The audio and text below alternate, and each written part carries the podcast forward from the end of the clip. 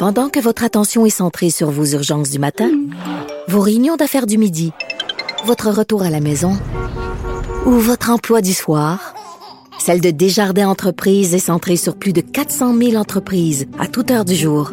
Grâce à notre connaissance des secteurs d'activité et à notre accompagnement spécialisé, nous aidons les entrepreneurs à relever chaque défi pour qu'ils puissent rester centrés sur ce qui compte, le développement de leur entreprise.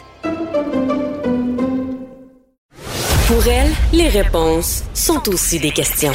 Vous écoutez Caroline Saint-Hilaire. Infectée par la bactérie mangeuse de chair, Marisol Saint-Onge a dû subir une quadruple amputation. amputation pardon. Une tragédie pour cette artiste, cette peintre, entrepreneur qui ne s'est pas laissée abattre, je dirais même au contraire, elle est devenue une vraie inspiration. Son histoire en est une de courage et de résilience. Marisol, bonjour. Bonjour. Très contente de vous parler aujourd'hui. J'ai, je pense avoir presque tout vu, tout lu, tout regardé. Et euh, vraiment, vous êtes une inspiration. Et je sais que vous l'avez raconté souvent, mais quand même, pour le bénéfice de tous, est-ce que vous pouvez nous raconter ce qui s'est passé le 8 mars 2012? Oui, bien sûr. Euh, en fait, ça a été très, très, très foudroyant dans mon cas. J'ai contracté euh, la bactérie qui, au départ, est le streptocoque A qui est une bactérie là, très banale qu'on a pratiquement tous eu. Et en de rares cas, dont moi, euh, ça l'a compliqué, mais de façon, là, comme je disais, très foudroyante. Et là, ça s'appelle à ce moment-là la bactérie mangeuse de chair. J'ai donc fait un choc septique et c'est ce qui a suivi là, le, les quadrupes, la quadruple amputation. Hmm. Et vous avez, bon, euh, je sais que vous l'avez raconté, tout ça, votre histoire, euh, c'est quand même en 2012, on est en 2020, euh, et, vous êtes très active sur les réseaux sociaux. Euh, vous avez réussi à traverser cette, cette je pense qu'on peut dire cette épreuve-là, sans me tromper, mm-hmm. euh, avec beaucoup d'humour, beaucoup d'amour aussi. Mais vraiment, vous êtes passé à une nouvelle étape. Sur les réseaux sociaux, ce que je constate, c'est que vous, vous trouvez des façons d'en rire et de dédramatiser tout ça. Mais Marisol, il y a quand même eu, je, je, je peux pas croire, des moments où vous avez trouvé ça plus difficile. Oui, puis on peut pas parler au passé parce que encore aujourd'hui, les difficultés se vivent au quotidien euh, ah à différents niveaux, à différents degrés, mais euh, comme tout le monde, j'ai des moins bonnes journées où là, on dirait que s'il arrive une difficulté, elle est beaucoup plus importante qu'une autre journée où, où j'ai eu plein de belles nouvelles. Donc, euh, c'est certain que oui, c'est le côté positif que j'ai envie de partager. C'est ça qui me fait mhm. vibrer. C'est, c'est ce qui me fait rire. C'est ce qui, qui fait que le moteur, euh, en fait, que j'avance dans la vie grâce à tous ces petits moteurs-là. Mais bien évidemment, il y a aussi les côtés plus difficiles où, euh, à l'écrit, je me sens peut-être plus à l'aise euh, d'en parler, comme dans mon livre, là, Se relever sans main ni pied, là, qui est sorti, en fait, le 11 mars 2020, là, juste mhm, avant la, mhm. la, pandémie. oui, je trouve que c'est des, des moyens où j'ai plus de facilité à, m'exprimer puis à, détailler les, peut-être les peines, les difficultés, le, côté plus psychologique aussi de, toute cette épreuve-là. Euh, euh, ouais, c'est faut faut jamais oublier ça parce qu'effectivement euh, c'est pas simple. Mhm, mhm. Parce qu'en fait il y a, y, a, y a, votre situation comme femme, comme épouse, euh, comme individu, mais aussi comme maman parce que je sais pas comment c'était avec vos deux. Vous avez deux enfants si je me trompe pas. Oui, il était très jeune deux garçons, donc euh, ils étaient très jeunes en 2012. Euh, comment comment on explique comment ont été vos enfants tout d'abord dans tout ça? Ben, c'est sûr que c'était dans la classe de maternelle de mon plus jeune. Hein, L'épidémie, si on veut, euh, de, de streptocoque A, il y avait plusieurs, plusieurs cas. Les élèves manquaient à tour de rôle. Et ben, ça a été autour de mon plus jeune. Et lui, il est tombé malade, il est revenu à la maison naturellement. Mon conjoint l'a attrapé et ensuite, ça a été mon tour. Euh, mon plus vieux avait 8 ans aussi. En fait, à ce moment-là, les deux étaient très jeunes, hein, 5 ans et 8 ans. On avait une très, très belle relation de famille avant tout ça. Nous, c'était très important. On avait même fait des choix pour profiter de tous ces moments-là qui, on le savait déjà, passent très, très vite. Mm-hmm. Et euh, on, est, bon, on avait parti notre entreprise de peinture artistique. On était deux travailleurs autonomes, ce qui nous permettait de vraiment organiser notre horaire pour profiter des congés scolaires quand il arrivait. Oui, aussi, euh, pas devoir euh, expliquer une absence à un employeur et, et c'est à, bon, un petit rhume, une gastro, peu importe, de nos enfants. Et c'était un rythme de vie qu'on qu'on avait vraiment épousé et qu'on adorait. On était vraiment bien dans cette situation-là. Et là, c'est arrivé comme un, vraiment très rapidement, là, comme un cheveu sur la soupe. Rien du tout ne présageait dans ma santé que je pourrais être une personne à risque de compliquer à, une petite bébête invisible. Et donc, tout a déboulé euh, très rapidement. Moi, je suis euh, passé quatre jours à la maison à être malade. Et ensuite de ça, ben, ça a été le coma à l'hôpital pendant une semaine et demie et, et par la suite, bon, une hospitalisation de quatre mois. Et là, ben bon, c'est sûr que l'histoire se continue avec la réadaptation. Il y a eu encore euh, des moments où j'ai dû me séparer de ma famille, mais ça s'est vécu beaucoup plus facilement parce que je revenais les fins de semaine quand j'étais en réadaptation, tandis que l'hospitalisation, ouf, ouais, ça, ça a été dur. Autant pour moi, je crois, que pour eux, hein, être séparés de, de leur maman, de, et c'était quelque chose de carrément aussi pratiquement surréaliste là. Euh, mm-hmm. Tu sais, euh, les, enfants apprenaient que j'allais mieux, que j'allais bien, que j'étais pas décédée, parce qu'il y a eu un moment donné où, où ils ont pensé que j'allais mourir. Mm. Et donc, euh, c'est sûr que ça a été pour eux le plus difficile, en tout cas, je, je crois bien. Mm. Mais par la suite, c'était des bonnes nouvelles parce que j'étais là, j'étais en vie, mais bien sûr, il y avait les grosses séquelles physiques, les quatre amputations qui allaient devoir, euh, euh, on ne pouvait pas les, éviter. Donc, euh, j'imagine que dans un petit cœur d'un enfant de 5 ans puis de 8 ans, ça n'a pas dû être facile, effectivement, à, traverser tout ça, mais nous, ça a été dans le dialogue. On a beaucoup parlé avec eux, surtout mon conjoint au début, hein, quand moi j'étais pas présente, ben lui il était mm. avec eux. Et, et, je pense que de les avoir écoutés, de les avoir accompagnés, d'avoir parlé, verbalisé toutes les petites peurs, les craintes, les, tout, ben, je pense que ça fait qu'aujourd'hui, nous, on a tourné la page et, on rigole aujourd'hui. Puis j'ai deux ados, là, comme tous les mhm. parents qui ont des ados. Là. les mêmes problèmes, rassurez-nous. ah, effectivement, les mêmes temps de tablettes, de, de cellulaires, ah de problématiques. Mais effectivement, parce que, bon, euh, vos deux garçons avaient 5 et 8 ans, vous, vous disiez tout à l'heure. Maintenant, quoi, 17 et 20 ans, près, bon, des, presque des jeunes adultes 14 même? Et 17 ans. Oui, OK, pardon. Euh, donc, euh, c'est quand même bon, presque, presque deux jeunes adultes en devenir.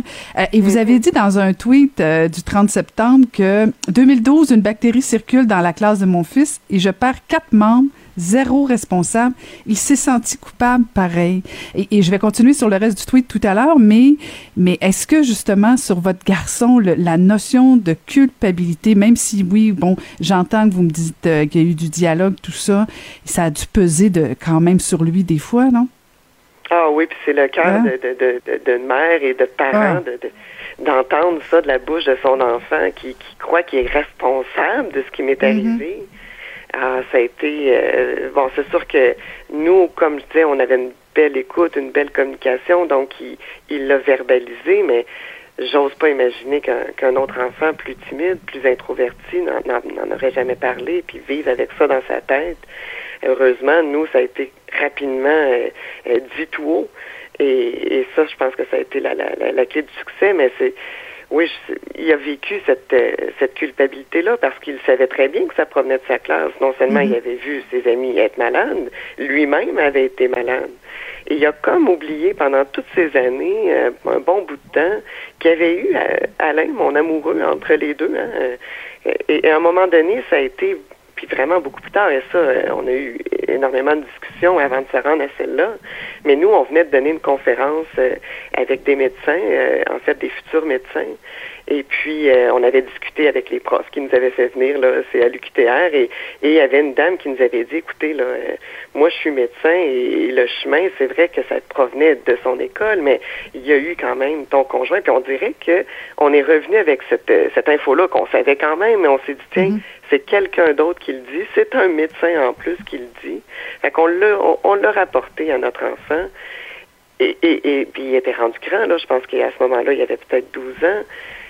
Ça a été un soulagement, même après tout ce temps-là. Et, tout de suite, il est allé dire à son frère, hein, c'était pas de ma faute. Mm. oh, ça fait mal d'entendre ça euh, des années plus tard, mais je pense qu'aujourd'hui, j'ai tenté d'en reparler encore une fois. Euh, bon, euh, évidemment, avec la pandémie, le sujet était quand même bon facile à ramener sur la table. Et, et, aujourd'hui, je pense que je peux affirmer qu'il a vraiment tourné la page et qu'il comprend que c'est juste le chemin que ça a pris et que c'est aucunement de sa faute. Mais, mais reste que dans son petit cœur de 5 ans, il a pensé hein, que hmm, c'était une femme. Ah, ça doit, ça doit être atroce euh, comme maman, effectivement. Et dans le reste de votre tweet, vous dites 2020, je pense à tous les enfants. Appliquons les règles sanitaires à la lettre. C'est bien peu d'efforts comparé aux conséquences sur la famille. Euh, je pense que vous savez très bien de quoi vous parlez parce qu'on peut imaginer effectivement un enfant qui attraperait la COVID à l'école et qui la donnerait, la transmettrait involontairement à son parent, à ses grands-parents.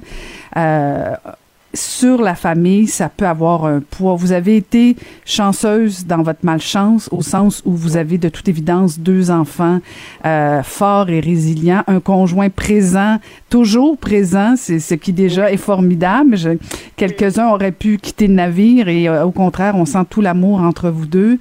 Euh, quel message vous vouliez envoyer justement à ce tweet-là sur, sur la notion de, de responsabilité, sur la notion des impacts familiaux? C'était quoi votre, votre, votre message essentiel? Ben c'est certain que ça m'interpelle quand j'entends les gens qui, qui vont se plaindre que bon, il faut porter le masque, se laver les mains, qui sont tannés. Oh mon Dieu, si vous saviez comme je les laverais moi les mains, je les laverais encore. Mais reste que mes protèges, je dois quand même les nettoyer. Hein. C'est comme des gants, je peux me le transmettre quand même. Mais ça reste que je trouve que les mesures sanitaires sont temporaires surtout. Et quand j'entends les gens qui, qui, mm. qui qui ont beaucoup, beaucoup, beaucoup de difficultés et qui vont nier même, aller jusqu'à nier le, virus pour ne pas avoir à, à, se plier finalement à, ces exigences. Je me dis, mais c'est tellement peu comparativement à une épreuve comme ce que moi j'ai vécu, l'impact que ça a par la suite sur tous les gens qui m'entourent. C'est si peu d'efforts finalement pour, pour, pour tout le bien que ça peut faire. Donc c'était un peu dans ce sens-là. Mais en même temps, mon but n'était pas non plus de que les, les, les, parents tout de suite parlent avec leur enfant, leur mettre cette idée-là dans la tête. J'y ai mm-hmm. pensé par après, mais je me suis dit, bon, on n'a pas à ajouter de l'anxiété. Puis aujourd'hui, on est dans un contexte complètement différent. Les, les décisions ont été prises, les écoles sont ouvertes. Nous devons aller à l'école. Les enfants savent que ça a été pris consciemment ces décisions-là et donc je, je me dis pas tout à fait la même la même chose ils vont savoir Bon, puis il y a aussi qu'on retrace l'origine, l'enquête, et puis on est tout un petit peu plus au courant de, de, ces étapes-là. Donc, c'est un petit peu déjà plus dédramatisé, je pense, aujourd'hui, de, de comprendre d'où est parti le virus sans, sans que la personne euh, qui, qui l'a transmis se sente coupable.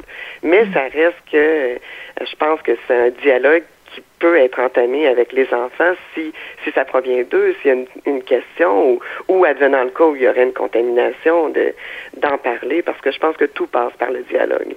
Hmm.